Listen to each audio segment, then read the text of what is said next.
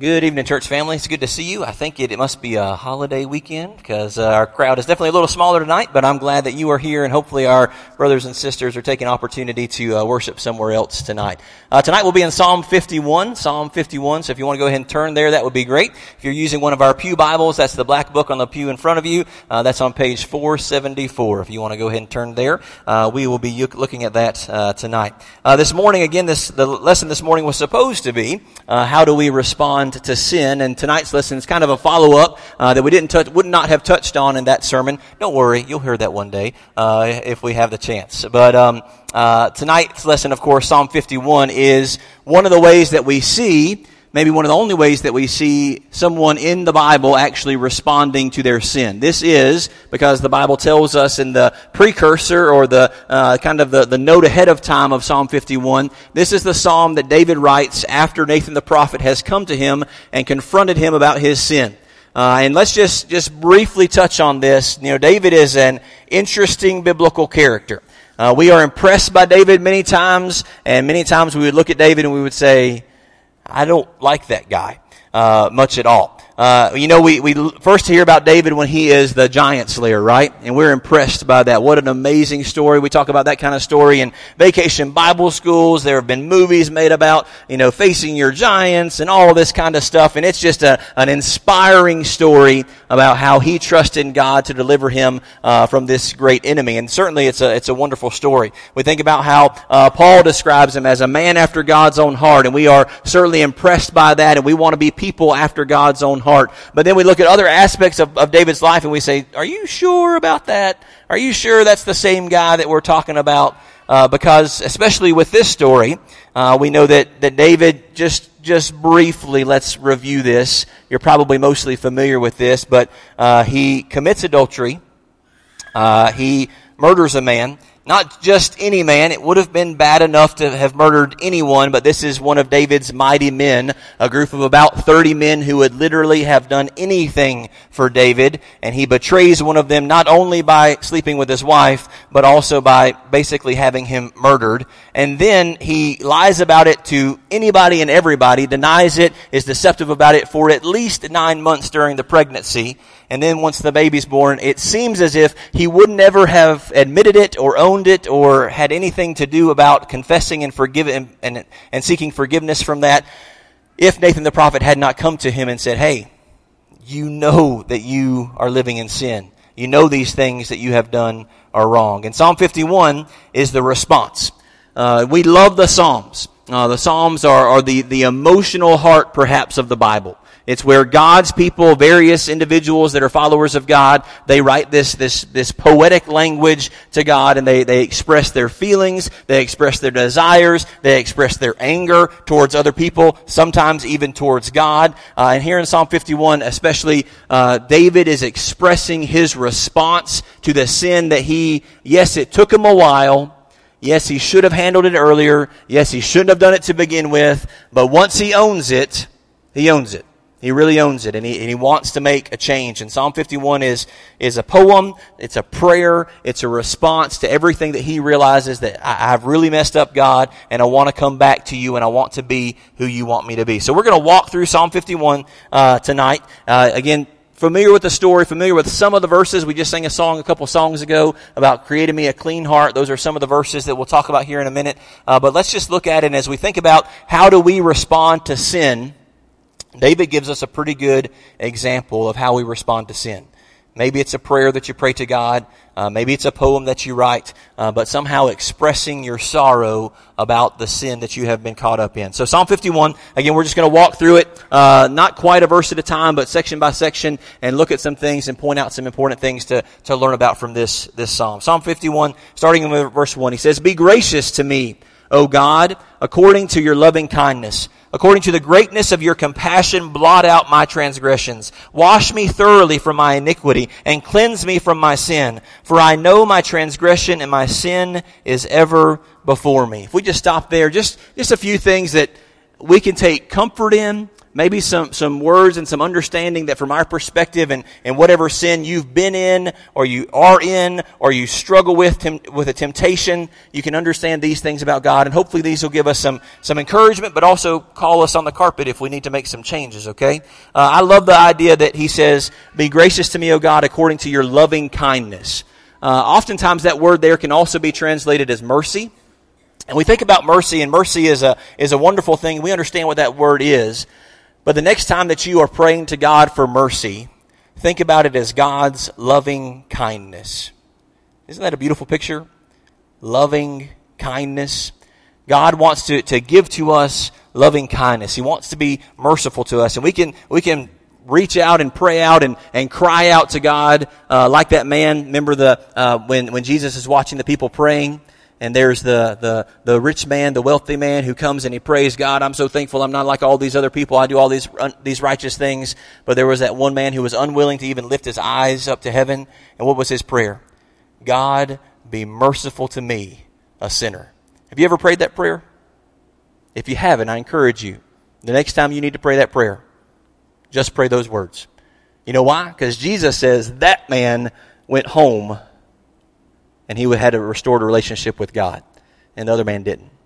So if, if that's a good prayer in Jesus' eyes, that's probably a good prayer for us to pray. Next time you get caught up in some sort of sin, maybe that's a sin that you can pray. Again, we, we see, and this is building up eventually to verse 5, especially that we're going to spend a little bit more time on. But, but notice this, this build up that he's, he's talking about just how, how badly he feels. He says, I need your loving kindness, my transgressions, I need them blotted out, uh, wash me thoroughly. Uh, this idea of washing is something else he's gonna, he's gonna bring it up again. But he, he feels, again, maybe like we have sometimes, not physically dirty, but he feels spiritually, emotionally, he just feels dirty. It's kind of the, the same feeling that Paul has at the end of Romans 7. Wretched man that I am, who will set me free from this body of sin and death? Wretched man that I am. He feels, he feels bad about the things that he has done. And then I, I, I don't love, but I can understand his words at the end of verse 3 and my sin is ever before me. Can you imagine after Nathan the prophet comes to him, and remember he tells him that story about uh, the guy in the town who has one little ewe lamb, one little lamb that he treats not like a not like livestock, but he treats it like a daughter. Uh, that he invites it into the house, sleeps in his bed, sits by his table while they eat, and then the king has you know, flocks upon flocks of sheep. And he has a visitor come in, and the king, rather than just taking one of his many, many sheep and killing it for food, he goes into this man's house who has this little ewe lamb that's like a daughter to him, and he, he takes that from him. And, and David is just, he is angry. There, there's no way that's right. There's no way that's okay. That man's gonna pay back seven, he's, we're gonna punish him severely. And then Nathan's word are, you are that man. You're the one who's done that. And now in Psalm 51, in this response to this sin that he's caught up in, he says, My sins are ever before me. When he closes his eyes, he sees his friend Uriah. When he closes his eyes, he remembers that night on the balcony. When he closes his eyes, he remembers his son from that interaction who died because of that sin. His sin is ever before him. Sometimes maybe we can relate. Verse 4. He says, Against you, you only, I have sinned and done what is evil in your sight, so that you are justified when you speak and blameless when you judge. Two things we can take from here. First of all, from that first part, against you and you only I have sinned. Sounds a lot like Joseph. Remember Joseph when he's in the, uh, the midst with Potiphar's wife and he says, how can I do this great evil and sin against God? He's not worrying about sinning against Potiphar. He's not worrying about sinning against Potiphar's wife. He's worrying about how our sin affects our relationship with God. David has affected a lot of people with his sin. He's killed Uriah. He has taken Bathsheba. He has done many things that have been very bad for a, a lot of people. Think about how Uriah's parents feel about David. Think about how David's mighty men feel about David. Think about how Bathsheba's parents feel about David. He's affected a lot of people with his sin, but ultimately he realizes and recognizes that the most important thing when we sin, we affect our relationship with God. And that's the most important thing. And that's what he's expressing here. Against you and you only I have sinned. And then it says at the end of that, uh, so that you, God, you're justified when you speak and blameless when you judge. He, he's basically saying, if I were to say this in my own words, I know what I deserve. God, if you judge me rightly, I know what I deserve. I know that I haven't lived a life that's worthy of your love, of your loving kindness, of your mercy. I know what I deserve. And I've said things like that in my prayers before. God, I know what I deserve. And, and here, here's the truth, whether we've prayed these things or thought these things before. I know that on judgment day, if I'm sentenced to hell, that I deserve every bit of it. All of us do. I'm hopeful and I'm trusting that God's not going to make me do that because I'm trusting in Jesus and I'm trying my best to, to follow Him. I'm, I'm hopeful for something much better, but I know what I deserve. And David knows what he deserves here. And then in verse 5, he says, Behold, I was brought forth in iniquity, and, my, my, and in sin my mother conceived me. So here is uh, a, a, passage that is important for a number of reasons. Uh, it, it's, again, it's a beautiful thing that, that he is expressing here, but it's also something important for us to stop and, and think about for a minute. Uh, some of our uh, religious friends use this verse to, to teach a use this verse along with some other verses uh, to teach a doctrine that is seems to be contrary to uh, greater portions of Scripture. So I want to stop here and, and focus on this verse for just a second. Okay, let's read it again. He says, "Behold, I was brought forth in iniquity, and my and in sin my mother conceived me." So some of our religious friends that may believe in the uh, the idea or the doctrine or the teaching of original sin. The idea that when we're born, we are born sinners. Okay? Now you may not know about that uh, original sin. It's a, it's a Calvinistic belief. Whether you know what those words means or you're familiar with that, if you've ever had someone in your family or a friend who has had their infants baptized, they believe in original sin. That's why infants are baptized. Okay? They, they believe that, that when we are born into the world, that we have sin in, in our, in our, in our being. Okay? That it is human nature, uh, that we are, uh, we're just lost even from birth. Okay, and they use this verse as, as somewhat of a, a, proof for that, and that's why they baptize infants. But again, let's read it again. Behold, I was brought forth in iniquity, and in sin my mother conceived me. So that's one of the verses, along with a few others, uh, that they use, in my opinion, out of context to teach that doctrine. And I want us to look at that this, this evening very briefly, uh, but importantly, so that we can answer that question a little bit, okay? Notice that this is, this is part of the build-up this is part of the buildup that he's, he's been working on through these first five verses. He's been talking about needing loving kindness and his transgressions and being washed and his sins are ever before him and I know what I deserve, verse 4. And then, again, I think, in hyperbole or an exaggeration, or he, he is just speaking from the, the depths of his soul, he's basically saying there has never been anything good about me. And can, I mean, can you imagine if you were David feeling that way? I can. You know, if, if I was the, the king of Israel, the king of God's people, the king of this, this holy nation, and I take a woman, perhaps even against her will, and I commit adultery with her, and then, then I find out later on that she's pregnant and I try and hide that by tricking her husband into getting drunk and going and sleeping with his wife and that doesn't work. So then I, I send him out and I, and I murder him. And oh yeah, he's one of my good friends, one of the people that I could depend on to do anything. And then I hide that and then the baby's born. I mean, I, I could understand that if I had done all of those things, I would feel pretty rotten about myself. So I think in hyperbole he says, Behold, I was brought forth in iniquity and in sin my mother conceived me. I don't think he's trying at all to teach us the idea that we are, are born sinful creatures, born sinful people. I think instead he is saying and expressing to himself and to us how he feels about it. Now there is some belief. Uh, well, who is David's mother?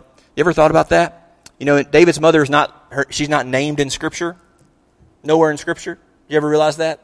I didn't really realize that until this week as I was studying for this lesson. She's not named in Scripture. We know a little bit about her. We know a little bit about her relationship uh, with David. In Psalm 86 and verse 16, he describes himself as the son of your handmaiden, the son of God's servant. So at some point, at least in David's mind, this woman who is his mom has been God's servant. Okay, so, so we recognize that, that that's what he believes about her. In 1 Samuel chapter 22, verses 3 and 4, in one of the many times when David is running and fleeing for his life, he seeks shelter for his mom and his dad. So he has some sort of relationship with her that he cares about her. Again, she's never named.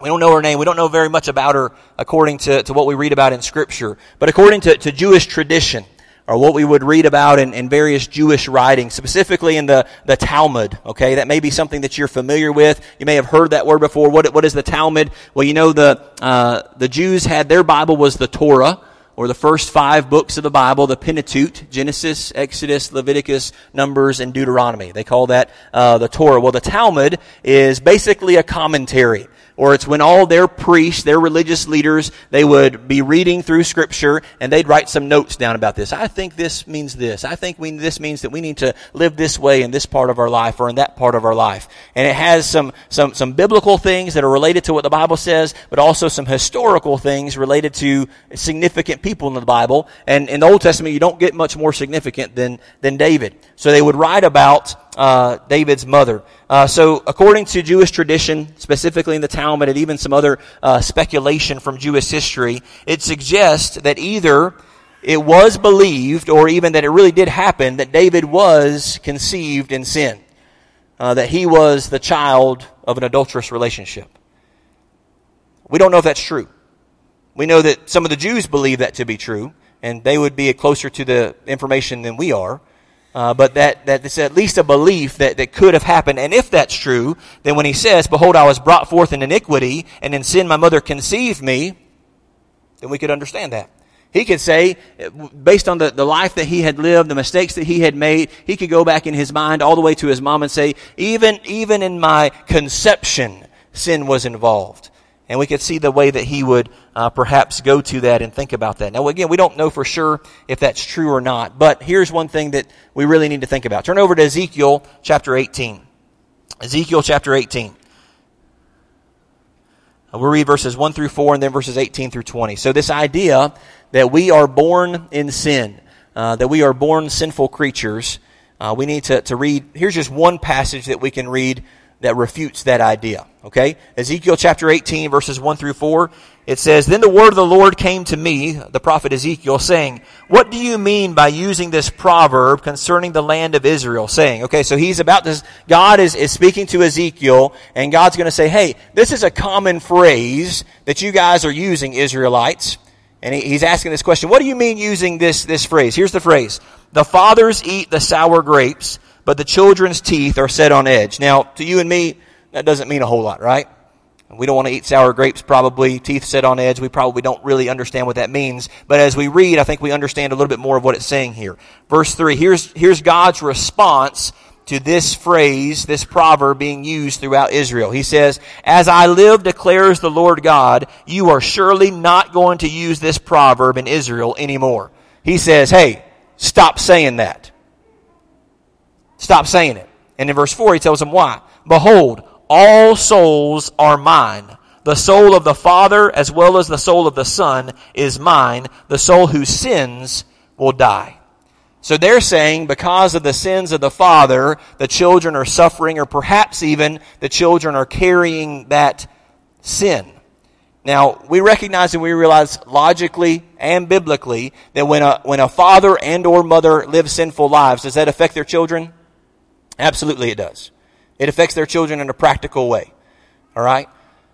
But what they're saying here is because of the sins of the father, of the, of the, of the parents, the, the, the, children are also suffering with sin. He says, You're not going to say that anymore because the soul who sins dies. And then in verses 18 through 20, it says it even more clearly. As for his father, because he practiced extortion, he robbed his brother and did what was not good among his people. Behold, he will die for his iniquity. Yet you say, again, he's saying, here, here's the common thought in Israel, at least at this point. Why should the son not bear the punishment for the father's iniquity? When the son has practiced justice and righteousness and has observed all my statutes and done them, he shall surely live. The person, listen, here, here's the, here's the summation of the thought that we really need to get, verse 20. The person who sins will die. The son will not bear the punishment for the father's iniquity, nor the father will bear the punishment for the son's iniquity. The righteousness of the righteous will be upon himself, and the wickedness of the wicked will be upon himself. So that verse right there, Ezekiel 18:20, refutes the idea of original sin. Refutes the idea that we're born in sin, and basically what it says is, listen, when you sin, you'll be held accountable for your sin, but it doesn't pass down from generation to generation. And what we need to understand here, and this is just a, this is a good biblical concept when you're reading the Bible, okay? We could perhaps see from Psalm 51 and verse 5 where some of our religious friends might get the idea that we're born in sin. Because it almost says that, okay? But, it, but it's a little vague as to exactly what David means.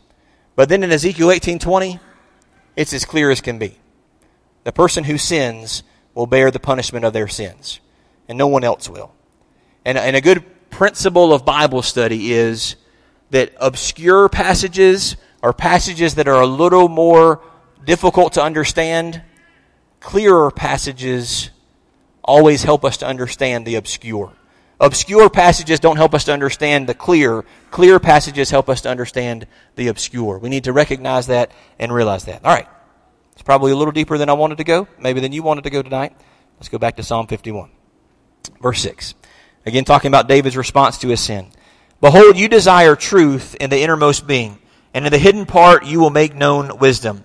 Purify me with hyssop, and I shall be clean. Wash me, and I shall be whiter than snow. Again, that idea of him recognizing I, am dirty. This sin has, has, has soiled me. I'm not in a good relationship with you. I want to be clean. Wash me. Uh, and this, this idea of hyssop in verse 7, uh, that's important in, in Jewish history because um, the, the waters of purification or how they would have to ritually wash themselves, they would use hyssop uh, which was a, uh, an herb basically uh, to help clean and, and to, to sanitize themselves. So he's asking him to, to make me whiter than snow, as it says in verse 7. Uh, verse 8, make me to hear joy and gladness. Let the bones which you have broken rejoice. Again, he's in a terrible state. He's looking for restoration. Verse 9, hide your face from my sins and blot out my iniquities. And here's verse 10 that we uh, sing about and we're familiar with these verses.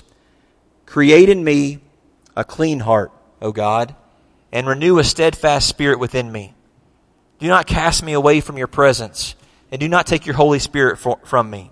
Restore to me the joy of your salvation, and sustain me with a willing spirit. He's begging God, God, I recognize what I've done. I've recognized the state that I've put myself in, and I recognize that I can't do anything to fix this. But I'm begging you to create in me a clean heart to not cast me away, to not take your Holy Spirit from me. He's asking him, he's begging him to restore the joy of his salvation. And then verse 13 is interesting. He says, Then, Lord, if you'll do this thing that I'm begging you to do, if you'll do this thing for me, then I will teach transgressors your ways and sinners will be converted to you. And that's something that, again, we as, we as Christians today, we should be able to, to, to echo those sentiments. Because of the things that God has done for us, we want to tell other people about the good news of Jesus Christ so that other people can come uh, to, to know Him. Verse 14.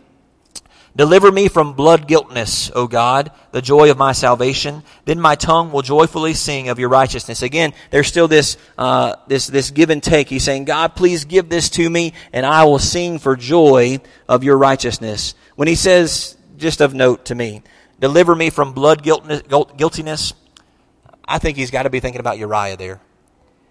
He's got to be thinking about his good friend, one of the, those guys that would have done anything for me. Deliver me from this blood guiltness, this blood that I have shed. And while he didn't do it himself, he, you know, he sent him out into the, the thick of the battle and then gave the command for, for everybody. It's just, it's crazy how this would have worked. You know, they go into the, the midst of the battle, the thickest part of the battle, and then everybody else in the company, everybody else, all the other soldiers, they knew some signal. It was a, a drawback signal or a retreat signal. But Uriah didn't know it. So, whatever the signal is, the blast of a trumpet, a, a certain word that's yelled out, everybody else hears that word and they get out of town. But Uriah, the brave and mighty man that he was, he didn't know it. And he just kept fighting. And eventually he was just there by himself. And the Philistines surrounded him and murdered him. Can you imagine when he says, Deliver me from my blood guiltness, O God? That in his mind he's imagining what that scene would have been like. He's imagining the, the pain that he wrote and signed with his own hand, that he put Uriah, Uriah's family, and Bathsheba through with that situation.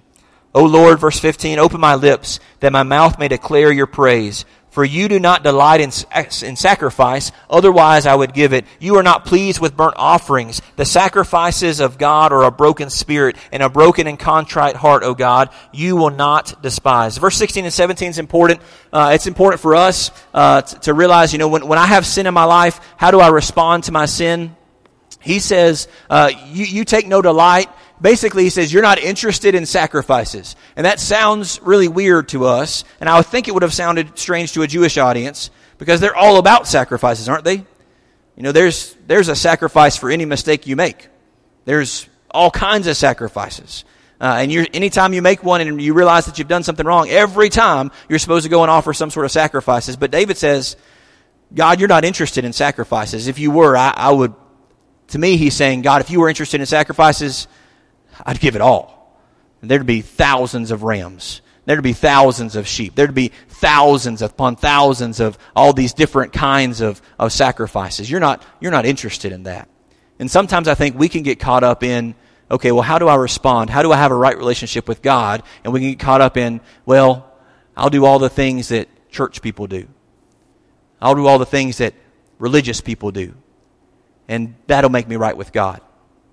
David says in his sin, God, you're not interested in those things, really. What do you really want? What, how do you really want me to respond to my sin? Verse 17 The sacrifices of God are a broken spirit and a broken and contrite heart, O God, you will not despise. What does God want when we sin? Certainly now, but even in the Old Testament, He doesn't want our sacrifices. Why not now? Because the only one who could fulfill the sacrifice we need has already done it Jesus. He's not interested in any sacrifice from us. He wants us to have broken and contrite hearts. He wants us to have a spirit about us that is sorrowful for the things that we've done and longing to do good things for God. He wants us to really, genuinely be devoted to Him. In the last two verses, verses 18 and 19, I think that he expands. He goes a little bit beyond himself. He's not really talking about maybe himself anymore. He's talking about, you know, he's still the king. Uh, he's still the king of this, this nation of God's people. And he's saying, I know my sins are going to affect more than just me, God. I'm going to pray for also the people that you've given to me. Verses 18 and 19. By your favor, do good to Zion. Build the walls of Jerusalem. Then you will delight in righteous sacrifices and burnt offerings and whole burnt offerings. The young bulls will be offered on your altar. I think in some ways, David would be saying, as a, a man who's responsible for the entire kingdom, God, don't hold my sin against these people. They haven't sinned. It's me. Take out what you need to upon me, God, but don't harm these people. Uh, bless them, Lord, and, and as you bless them, you know that they'll come to you and they'll offer good and right sacrifices. They'll live for you as you would have them to live. Psalm 51 is, is uh, it's a beautiful passage. It's a beautiful uh, poem, prayer, however you want to describe it. It's an example when we think about how can I respond to my sin, it's an example of how a man who's after God's own heart, but was clearly imperfect, responded to his sin. And he did so again with verse 17, with a broken and contrite heart and a broken spirit. He wanted nothing more than to be right in his relationship with God.